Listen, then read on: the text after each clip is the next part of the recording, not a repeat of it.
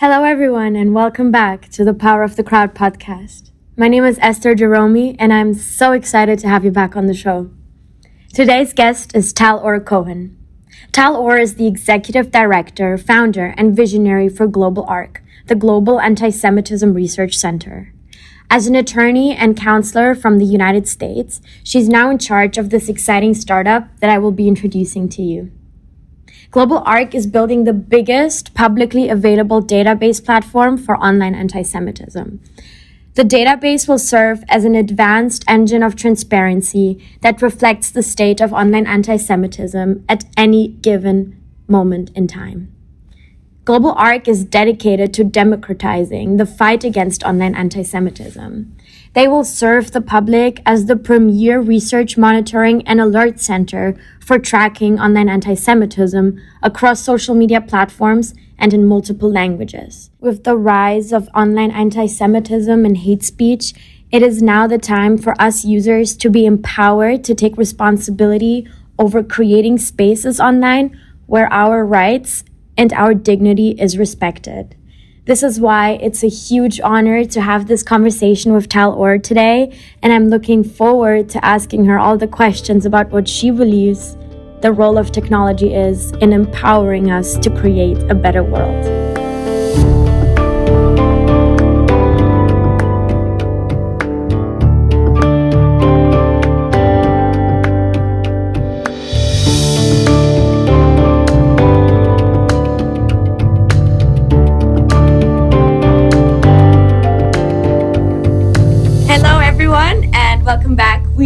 We have Tal Or Cohen here. She is the executive of Global ARC. Hello, Tal Or. Welcome. How are you today? Excellent. I'm very happy to be with you here today, Esther. Thanks for having me on the show. That's great. That's great. And I think I've already introduced our audience to your work, your mission, but it's always better and also more inspiring if you want to introduce us to your vision behind Global ARC and where you want to go with this. Global Anti Semitism Research Center, or Global ARC, is a nonprofit tech based startup initiative. We're launching the first ever database of online anti Semitic content, and our platform is designed to drive the enforcement and improvement of digital policies across social media platforms and empower existing efforts against hate with the data that we collect. Thank you very much. And I think it's always very valuable in these kinds of conversations when we have people behind, you know, the creation um, of a startup like that to speak a bit about your emotional journey and, you know, where you're coming from and how you got to this idea, because I think that's something, you know, we can't read on your website. So that would be really interesting to hear about your insights on that. Okay, so I personally feel like I'm still smack dab in the middle of my emotional journey because we're only one month away from the launch of the platform. So in a way, I kind of feel like I'm just getting to the top of a roller coaster. Um, I can tell you that professionally, I pivoted um, to this space because I felt like I wasn't making enough of an impact in my professional life. I'm a recovering lawyer. Uh, after working in high tech law and corporate for a couple of years, I found myself just really not feeling like I was making enough of an impact in the world, and in suddenly in a consulting firm focusing more on um, open source intelligence and business intelligence with my first research project starting off in extremist movements in the United States, uh, hate crime reporting, the hate crime reporting infrastructure. And through several of those projects, I kind of developed this uh, specialization in online anti Semitism. And what shocked me the most wasn't the online anti Semitism that we can find in the dark corners of the internet, because unfortunately, that's to be expected, but the levels of open Jewish hatred and Jew hatred in the public square of today, which is the social media platforms. Uh, it was really shocking. And it's what inspired me as somebody who moved to Israel uh, to join the army uh, at the age of 18 to kind of fight for a better technological response to this epidemic of hate uh, online. And it's important for me to say that obviously online anti Semitism directly affects me because I'm Jewish, but that the issue of digital hate on a wider scale and wider view is something that affects all of us today.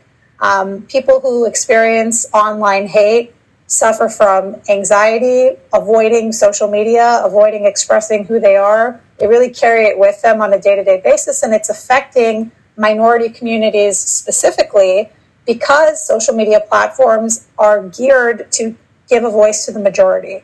So the minority communities who experience this hate really are left with very little resources to fight back um, and to hold their platforms accountable for representation and adequate enforcement of the policies that are meant to protect them. Mm. And I think before we go more into, you know, I think there's a lot of interesting things to say about the context and where you are kind of coming into this and, you know, how much there is still to be done and why we really need organizations like yours.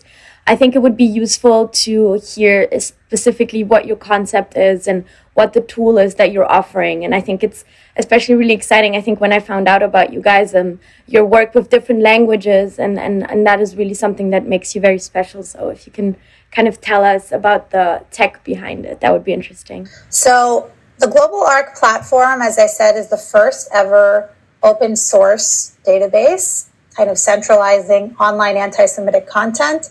But it's not only about putting the content in one place, it's also the way that we're able to show that snapshot of online anti Semitism for our users who are the public and organizations fighting hate, lawmakers, journalists, and even the social media platforms themselves.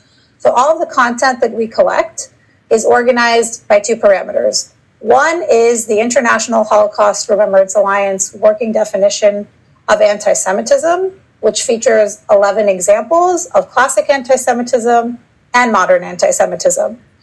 Uh, the reason that we chose that definition as our kind of lens of what anti Semitism actually is is because this is the definition that has the most international consensus and recognition, not only on a world stage, but also is adopted by sports leagues, by universities, municipalities, and even courts in references to specific hate speech cases. So the reason that we're doing a digital application of this uh, working definition by the IHRA or IRA working definition, as many people like to call it, is because we want to see this policy uh, tool implemented in our real lives. Uh, and the digital spaces are very much a part of real life. So all of the examples that we collect are categorized according to one of the 11 examples of the IHRA working definition which we think really adds a level of education on what is anti Semitism in modern ways versus classical ways, um, how you can identify Holocaust denial online as well, which is a huge issue. So we have the ability to search through the content based off of really a discourse analysis tool. So that's on one level. But we also recognize the people that we're ultimately trying to affect here are the social media platforms themselves which is why we organize all of our data according to the digital policies that they violate. So if a piece of content is featured on our platform, we'll have an indication of what policy that content is violating um, based off of the digital community standards of that platform. The reason that that is important is because unfortunately we've seen that the enforcement rate um, of removing anti Semitic content online is really, really poor uh, in the different studies that have come out looking at this at snapshots in different times, we see that the rate of removal of anti Semitic content is at about 15%. Mm-hmm. Um, removal rate at best. They're raw data for everybody to view uh, because they're afraid of the backlash, and I don't know if they've same level of threshold. So when it comes to the ethical standards, we're very confident in the fact that we have human in the loop technology and we have this double vetting process. Uh, but I was just yesterday in a training session with our analysts. we were having, um, you know, very serious discussion and debate about the issues, especially uh, regarding Israel-based uh, Jew hatred or modern uh, anti-Semitism. Uh, sometimes anti-Zionism that definitely meets that threshold. Uh, kind of where do you draw the line?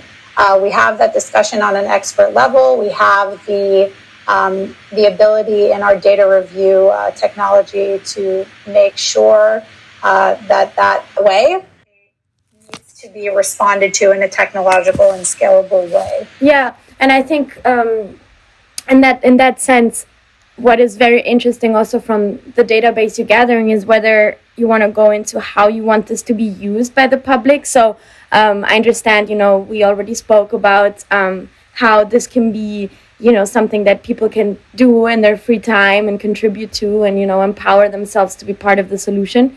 Um, what other versions do you see in terms of engaging with your audience and your public?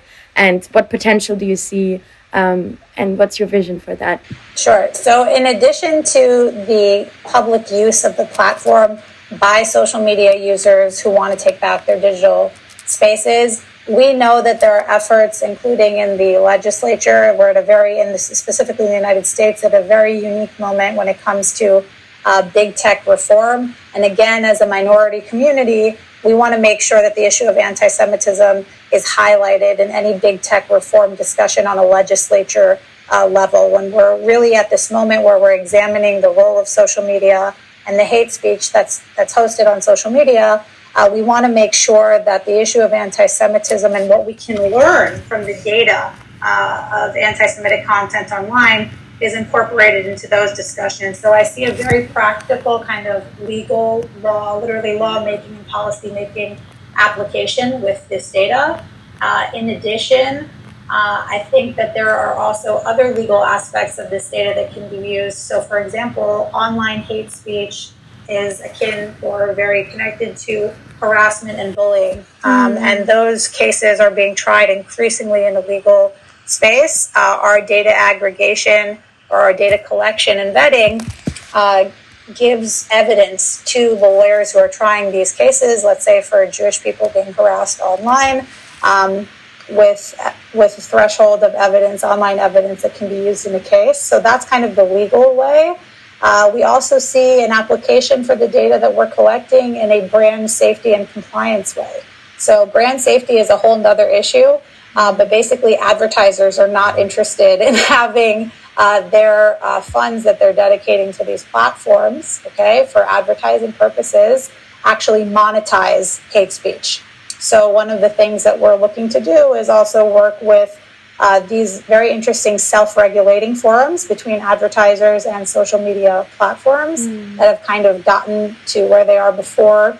Uh, they're even working with the regulators on setting industry standards. They're already setting industry standards for themselves um, but anti Semitism is such a unique form of hatred. Uh, it's very layered, it's very complicated, and we want to be able to give in that expert insight on how to best account for it. So I see a digital application in terms of making sure anti Semitic content isn't monetized.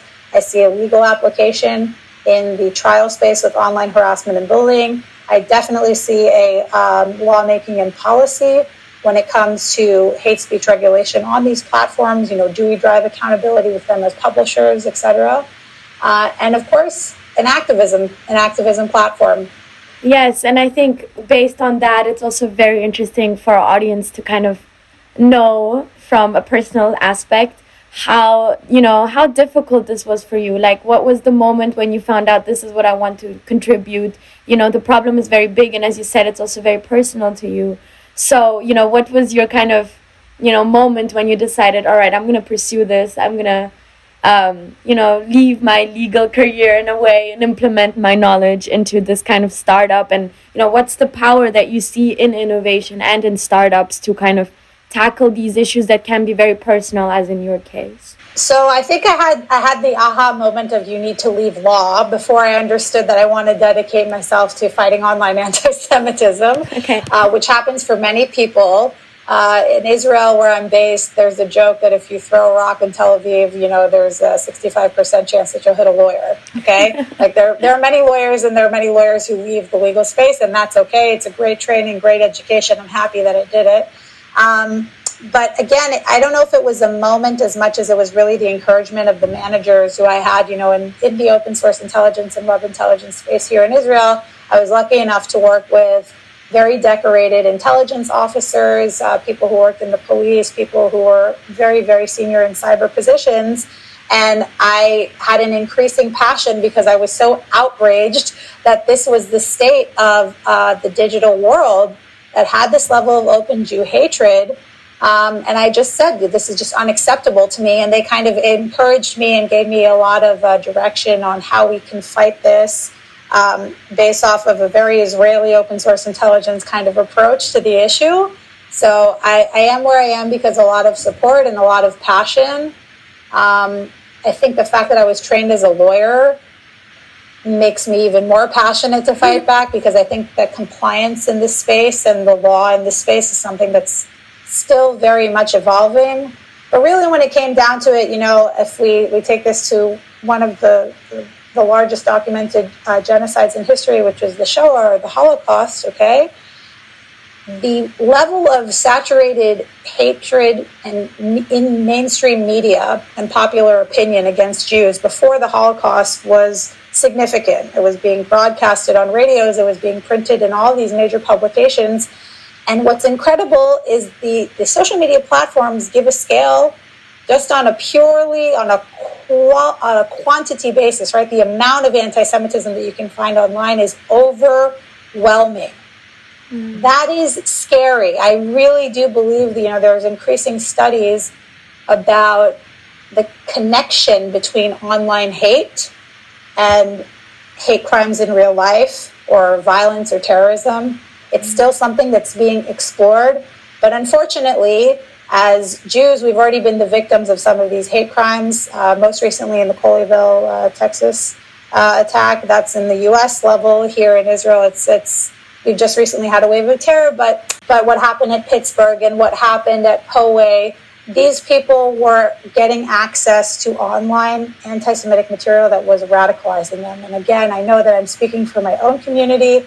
We are not the only community that has suffered from real world results mm. uh, that were fueled by online hate. Mm. So to me, I don't want to wait until the next catastrophe, certainly not until the next national level catastrophe.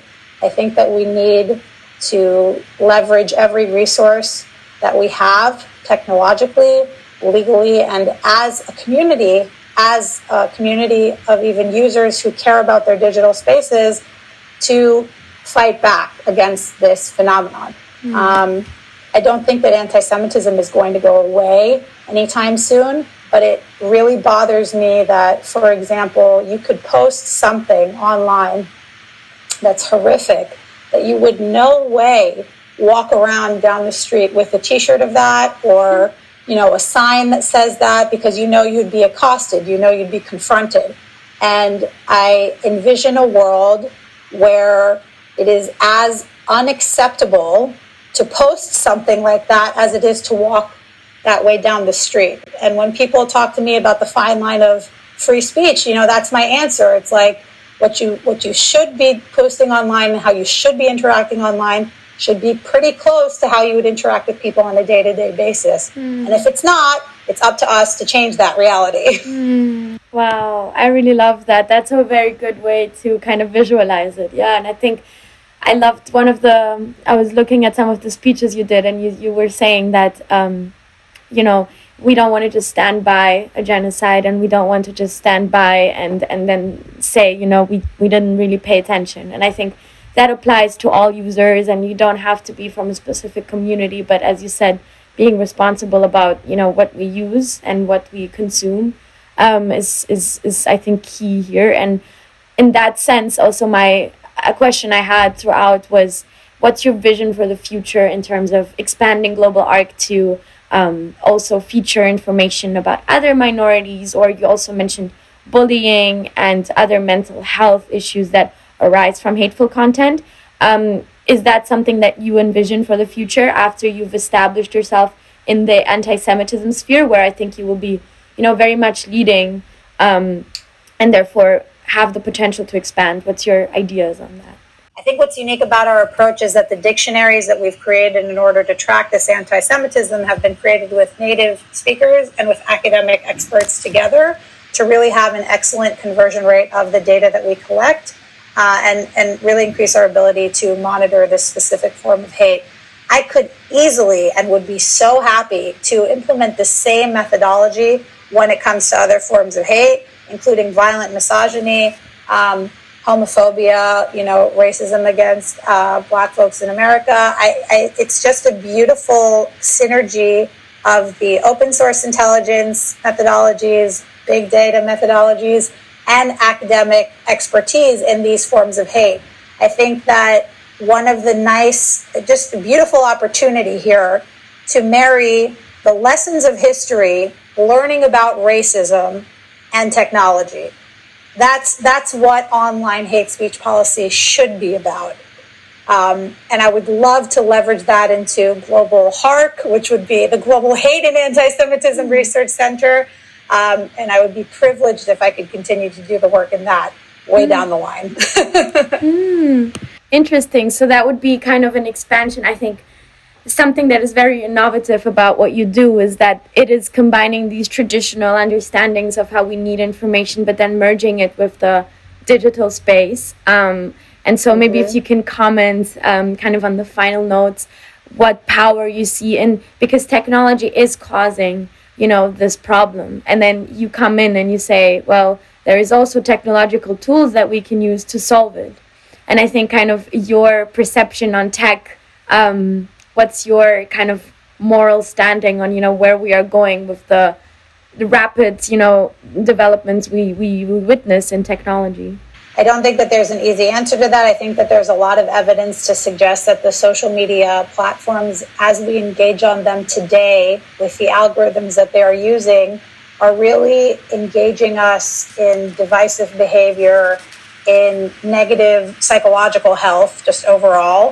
Um, I think that we're at a moment, though, where everybody kind of recognizes that there's a social media accountability crisis. Mm-hmm. Okay. Mm-hmm. Uh, and there's certainly a social media accountability crisis when it comes to anti Semitism, but it, it's in general, right? That's why the big tech reform moment is happening right now in the United States. I think that social media, just like every other form of communication that we had before that, it's, it's okay that it hasn't been regulated until now, just like the radio wasn't regulated, just like TV and print journalism wasn't regulated until a need arose. The issue with technology is that that need arises very quickly and in very intense volumes because it's been widely adopted and the issue of hate and misinformation has become part of that environment.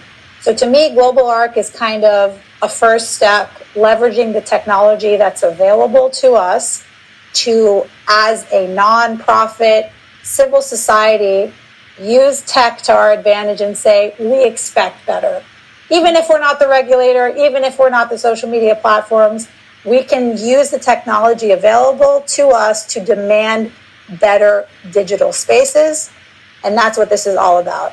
And I also just want to add that I think you will see more and more nonprofits because the nonprofit space is a very specific space as well. It will become increasingly technological.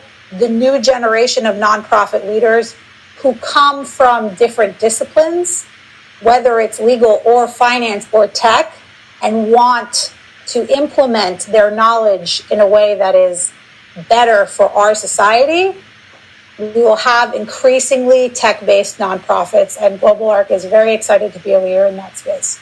Thank you very much. Um, so, your launch is coming up in exactly about a month.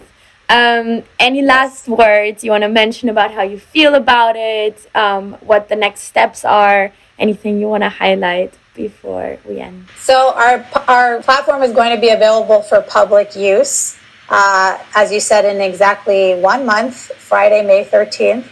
Um, we can get into why I actually think that's a very lucky date for us. Um, I'm very excited to see how people will interact with the platform, use it to report uh, online anti Semitism. Towards the end of the summer, we're going to be having kind of a more uh, data based and researcher based onboarding for strategic organizations. Another um, user base that I think is maybe overlooked for this platform but very important are educators as well. Uh, educators, uh, civics educators, history educators, uh, whether it's on the high school level or the professor level, uh, can use our platform in order to get a understanding about anti-Semitism, also looks specifically at the issue of Holocaust denial and distortion on a historical level, which I think is something that is missing from maybe Holocaust education overall today. What does Holocaust denial and distortion look like today in the real world? I think it's important to educate our younger generation on what that actually looks like in their digital spaces.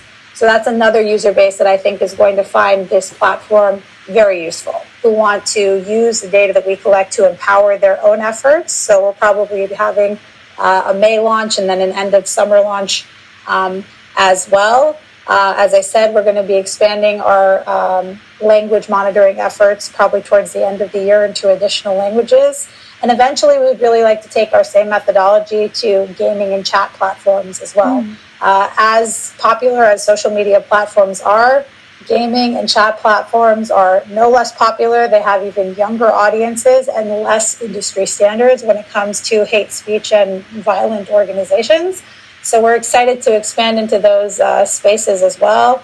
That's just on a very logistical level. On a, on a personal level, I, I couldn't be um, more excited. I really do think that this is going to be uh, a game changer for the digital future um, and certainly a disruptor in the social media accountability crisis that we're experiencing today. Thank you so much, Tal-Or. This was very, very, very interesting, and I can't wait for people to discover um, the platform and to see what it looks like. I think we spoke a lot about it, but then the magic of actually seeing it will be something that I think will really demonstrate the impact and the power that you know your idea holds and i thank you very much for taking the time to speak to me today thank you so much esther i appreciate the opportunity and thank you for all the important work that you're doing as well in the open innovation space Thank you so much for tuning in to another episode of the Power of the Crowd podcast. We hope you enjoyed this conversation with Tal-Or. Please make sure to follow us on Instagram at Global Crowd and tag hashtag the power of the crowd to be featured in the future episodes conversation. We hope you will stay vigilant and use your social media wisely, and we'll see you next time.